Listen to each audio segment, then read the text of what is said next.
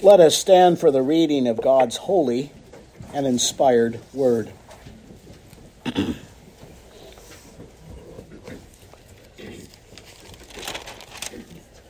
Luke chapter 15, beginning in verse 25. Now his elder son was in the field, and as he came and drew nigh to the house, he heard music and dancing. And he called one of the servants and asked what these things meant. And he said unto him, Thy brother is come, and thy father has killed the fatted calf, because he hath received him safe and sound. And he was angry, and would not go in. Therefore came his father out and entreated him. And he answering said to his father, Lo, these many years do I serve thee neither transgressed I at any time thy commandment, and yet thou never gavest me a kid, that I might make merry with my friends.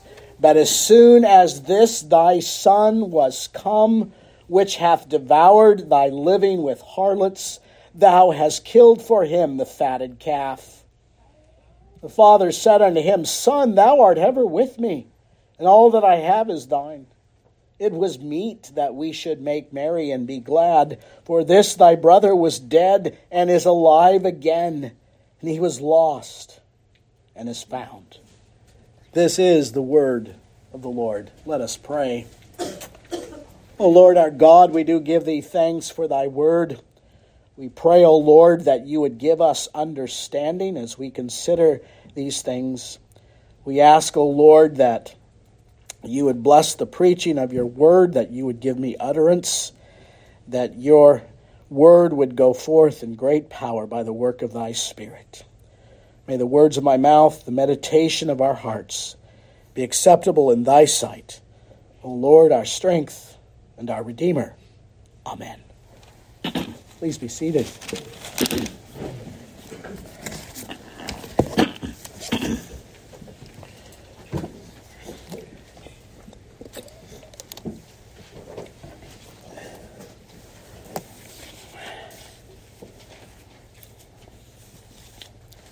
This is one of the most beautiful parables in all of the Gospels. It conveys the heart of God towards sinners. The theme that runs through this parable is joy over converted sinners. We saw that in verse 7 with the finding of the lost sheep. We saw that in verse 10 with the finding of the coin. Now in the parable of the two sons. I would propose, as I said last week, that this parable that is commonly called the prodigal son should really be called the parable of the two sons, or more importantly, the parable of the forgiving father. We don't want to miss the main point of the heart of God towards sinners. As I said last week, there is one parable. All three of these parables are listed here, but there's one parable that's connected. They all have that common theme of something that was lost and is found. A sheep that was lost and was found. A coin that was lost. Two brothers that were lost. Oftentimes we look at the parable, the prodigal, as it's called, and only focus on the younger brother. But there's a whole lot of instruction in the remaining of that parable related to the older brother.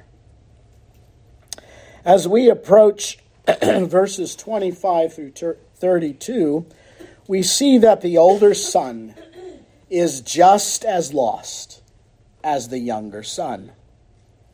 God is no respecter of persons, and he rightly sees all the same under judgment. The Apostle Paul reminds us in Romans chapter 1, verse 18, that God's wrath is revealed from heaven against all ungodliness and unrighteousness of men. And Paul goes on to say that the Jew and the Gentile are equally guilty before God.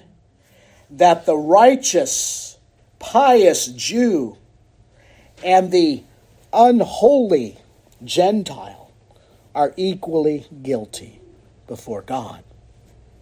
Here is the story of the elder brother that we find great instruction. We saw last week that account of the younger brother, but we miss the instruction regarding the older or elder brother. And so, first of all, we see the self righteous attitude of the elder brother. When you go back in verse 1 of chapter 15, Luke records that then drew near unto him all the publicans and all the sinners for to hear him. It is these publicans and sinners who are desiring to draw near unto Christ. You can't miss that from the passage. There's a desire not only to hear him, but to follow him. But then we see Jesus' warning to the Pharisees and to the scribes who are listening to this because they begin to murmur, saying he receives sinners and he eats with them. So Jesus doesn't address their their uh, response. Jesus simply tells the story of those things which are lost and then are found. But as we come to this text of this elder brother, we see the self righteous attitude of him. We see that depicted in his shameful reaction. As we come to the text, it says that the other the elder brother was in the field. Remember the younger brother was out in the field as well. A little different scene in the uh, first account there of that parable. But it says that the younger brother left home and he went to that far country. But we come to the text of the elder brother and we see that he was in the field. He was just as far away from God as the younger brother. He was out in the field doing his own thing. He was out in the field fulfilling his own selfish needs and desires. Notice in the text how much better this elder brother appears than the younger. The elder brother remains in the house. The younger brother forsook the father. The elder brother remains. The younger brother squandered all the family goods and all of the resources and comes back penniless. And yet the elder brother increases the wealth of the family. The younger brother sought company with harlots. The elder brother sought company with friends. Oh, that's much better. The younger brother comes from feeding the swine, and the older comes from the field.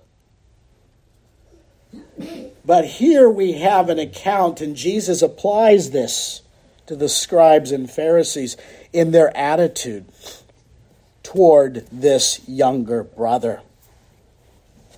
They are equally lost. The elder serves his father selfishly and prides himself in his own outward respectability. The elder in his heart was no different from the younger. The older was out in the field working, never home. But here we see in this account the,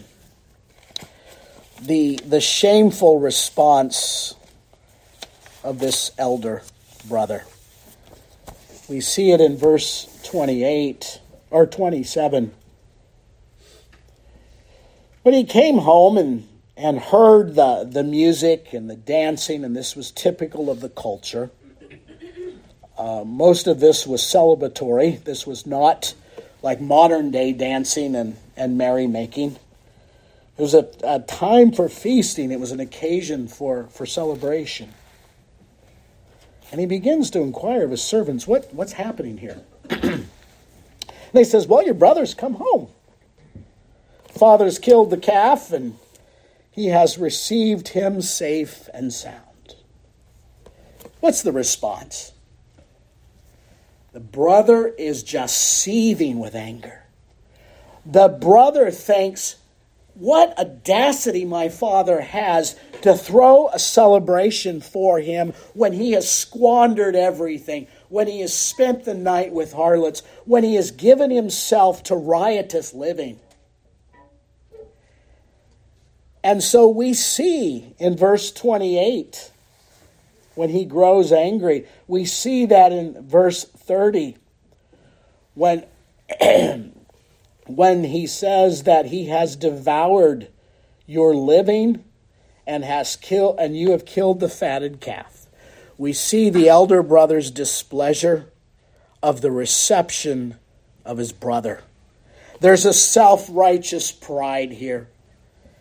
He is ingracious in his complaint. But notice how he sees himself. Verse 29 For many years did I serve thee. I neither transgressed at any time thy commandment. I never transgressed thy commandment at any time. He doesn't say, um, there were many times I didn't didn't violate your commands. He says, I didn't transgress them at any time. And yet you never gave me a kid. You never gave me a kid so that I might have merry with my friends. And so we see the ingracious attitude of this elder brother. But we see the exaggeration of his sin. And the one sin that is at the heart of this brother is self righteousness. I've never violated your command. I've never done anything to displease you. He refused to accept his brother. And so we find here in this parable that both brothers are lost. But the one is filled with selfishness and pride and with that outward respectability. The elder in his heart was no different. But the attitude of the elder brother, and this is reflected in his shameful reaction. The elder brother had the attitude of two things he had the attitude of position of privilege, and he had the lack of mercy or compassion. He had this entitlement mentality. This is no different from the first century. Fact, it was probably more prevalent because certain classes of people and certain positions of privilege that are different from today and today we hear so much about position of privilege. And certain races of people have more privilege than others. But here in this parable, the elder brother has that position of privilege. Yes, he is the elder brother, according to Jewish law, there was a certain standing, there was a certain relationship, but he considered his position of privilege as a prideful thing. The Apostle Paul reminds us there in Philippians that he had that same pride before his conversion. He was a Jew. He was born under the law, and he shows all of the, the privilege and the position that he had under the law. But he says, Now I count all of those things as dung. I count them as rubbish and so he regarded his pri- privilege very highly. But also, we see the lack of mercy or compassion.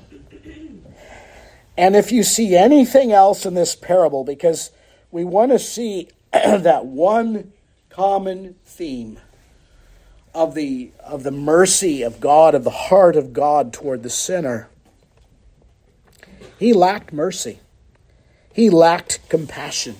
Jesus applies this to the scribes and Pharisees. They thought, you know, this is a terrible story. This, this man, according to the law, should be put to death. He was given himself over to riotous and unholy living. He should have received the penalty of death. But yet they never stopped to consider that in their own hard hearted hearts, they were just as guilty of violating every command of God. Jerry Bridges, in his wonderful book entitled Respectable Sins, talks about the fact that we judge others and yet we don't even consider our respectable sins. He mentions some of those respectable sins within the church judgmentalism towards others. And it's not just this matter of having a particular conviction on something, but it's a matter of pushing it to the, to the point of becoming ugly. But also, there's this respectable sin of gossip. Oh, I got to tell you what happened this week. Or this respectable sin of envy. How easy it is for us to be puffed up with envy and arrogance toward one another. Of course, this sin of anger, these are respectable sins, but these are the sins of the Pharisees. These are the sins of the scribes. These are the sins of this elder brother. Beware of ingratitude. Beware of self righteous pride. Beware of exaggerating your own sin. It's easy for us to say, well, yeah, I've got this pet sin over here that I just can't give up. But you know what? This is different from his. I'm not as bad as that one. And yet we see that there's a, a sense in which all of us, like the elder brother, have that self righteous arrogance and pride that we don't see our sin as equally guilty before God. And so, here in this parable, the elder brother is just as guilty as the younger brother. Story is told, an account is told of Dr. Martyn Lloyd-Jones, who was a Welsh preacher and pastor of a large church in London many years ago before he went to be with the Lord. And in 1941, he went on a preaching mission, which he commonly did. He was going to preach to the University of Oxford. And he knew that most of the students would be in attendance. And there was a meeting there after the service for questions and answers. So the local Anglican vicar and Dr. Lloyd-Jones went there, expecting to find a few students, and found that the house was packed full of students. And so one well spoken young man after giving some compliments to Dr. Martyn Lloyd Jones, shows the time in which they lived, put his question. He thought about the sermon as much as he could, but he asked the question how he could preach to a congregation of farm laborers or anyone else. What about this? And of course, there's laughter coming from the crowd. And Dr. Martyn Lloyd Jones says, I was most interested in the question, but really couldn't see the difficulty of the question because I confessed that I regarded the undergraduates and the graduates of Oxford University as any ordinary common human clay and miserable sinners like everyone else. Try that in a university today. And held the view that the needs of those university students were the same as those of the agricultural labor or anyone else. And it doesn't matter if it's the older brother or the younger brother, but all of us stand guilty before a holy God. And apart from his mercy, there is no hope. And so, this wonderful parable reminds us of the attitude of the self righteous elder brother. But this is the attitude J.C. Ryle says of many within the church. That there's a tendency to think of everybody else as worse than we. Except for the grace of God, we're all equally guilty. But secondly, we see the kindness of the Father toward the elder brother. We see, first of all, in verses 28 through 31, that as the elder brother expresses anger, it says in verse 28 that the father came out and entreated him. Wonderful contrast in verse 28 to what we saw with the younger brother um, in the other account of the parable. Because in the earlier account, in verse 17, it says, When he came to himself, he said, I will arise and go to my father and say I've sinned against him. And so, in that account, the younger brother was brought to his senses. He came to repentance. But here, in this account, we see no recollection of repentance on the part of the elder brother, but we do see the father coming to him. He came out to him and entreated him. And here's a beautiful picture of the gospel that the Father draws near to us. He is like the hound of heaven seeking those who are lost and the Father draws near to him. The Father comes to the elder son and approaches him and appeals to him and entreats him. Every way in which we deal with sinners, any time we proclaim the gospel, there's always an entreatment there's always a calling. It's not this modern notion of following an outline and, and making a decision, but it's this idea of bringing people to the place and entreating them to see that they're sinners, that they need a Savior. But not only do we see the Father drawing near to him, we see the condescension of the Father. We see the Father coming out of the house, coming to the Son I'm sure some would assume, well, why did the father even bother? He's such a, a, a rebellious man. Why would you even bother? And yet the text says the father entreated him, the father came out to him. And so we see the condescension of the Father to him. But then we see the kindness of the Father in dealing with him. And we don't want to miss this point in the passage.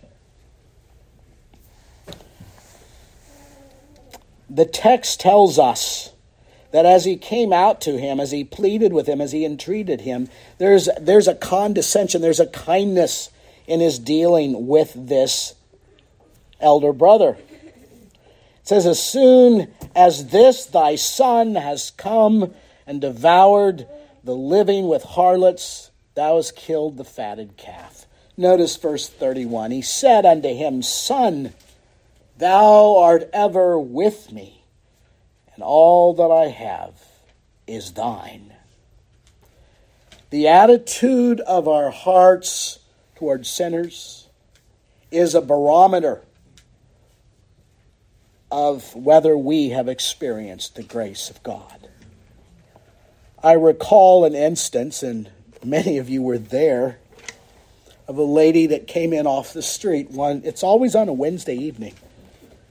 She came in, she was just standing there, and I could tell there was something wrong. And so some of us went in and talked with her for a, a good hour.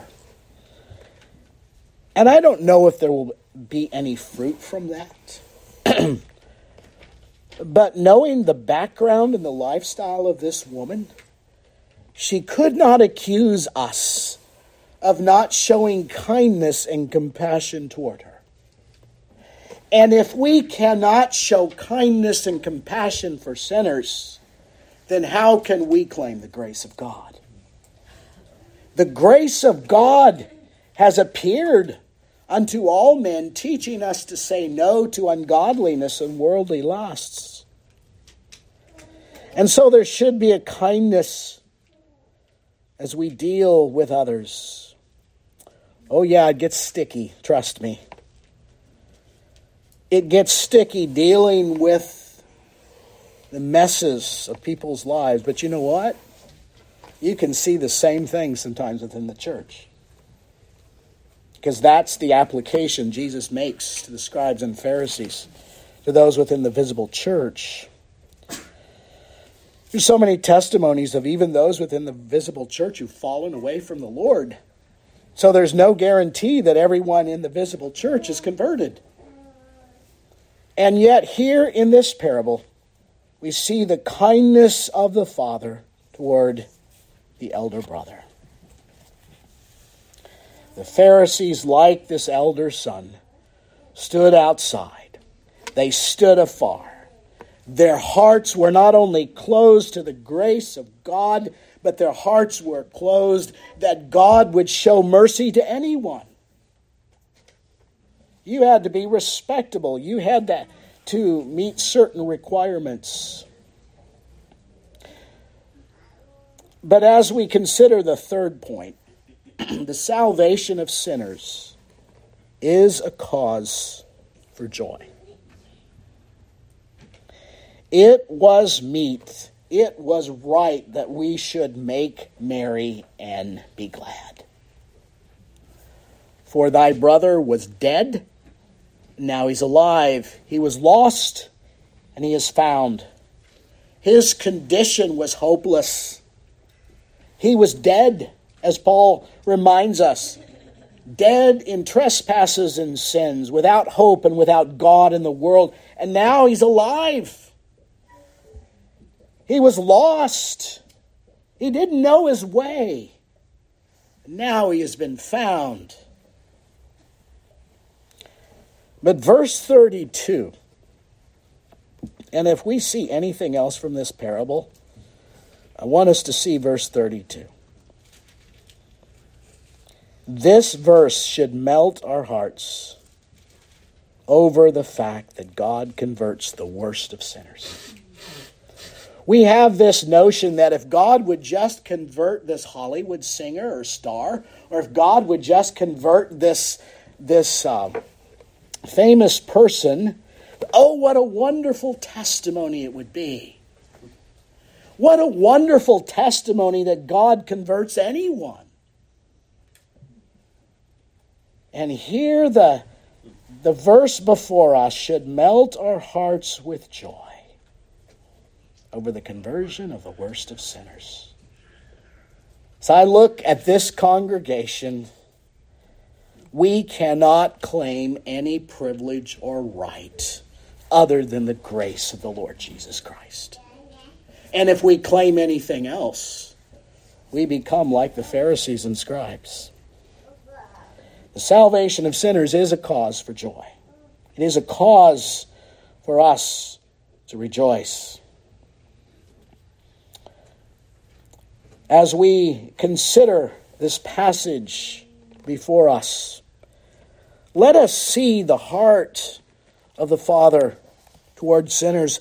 Let us see that conversion is a cause for joy.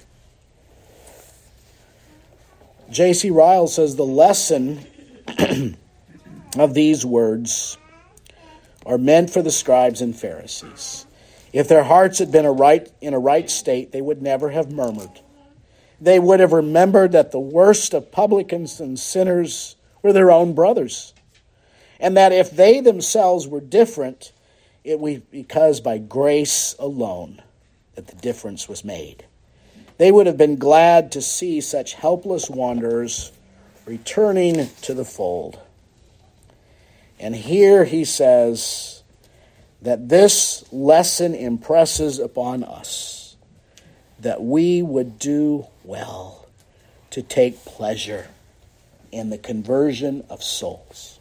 And I want to say this delicately, and I want to say this not with any malice but I think there's a tendency, and this is always the reaction against Arminians toward Calvinism. Oh, you don't believe in the gospel. You don't believe in missions. You don't believe in evangelism. It is through the preaching of the gospel that God saves some. It is not through human effort. And sometimes we dismiss the fact that there's any responsibility on the part of the church to save sinners. It's like the old Scottish preacher Brother, if God wanted the heathen in Africa converted, he would do it with or without you. That hyper Calvinism. Salvation of sinners should always be the focus of the church. And it is indeed a cause for joy. Saints of God, are you rejoicing in the grace of God? Are you rejoicing that your names are written in the Lamb's book of life? Do you understand the heart of the Father toward sinners? That the heart of the Father is he will never turn away those who come to him. May we pray.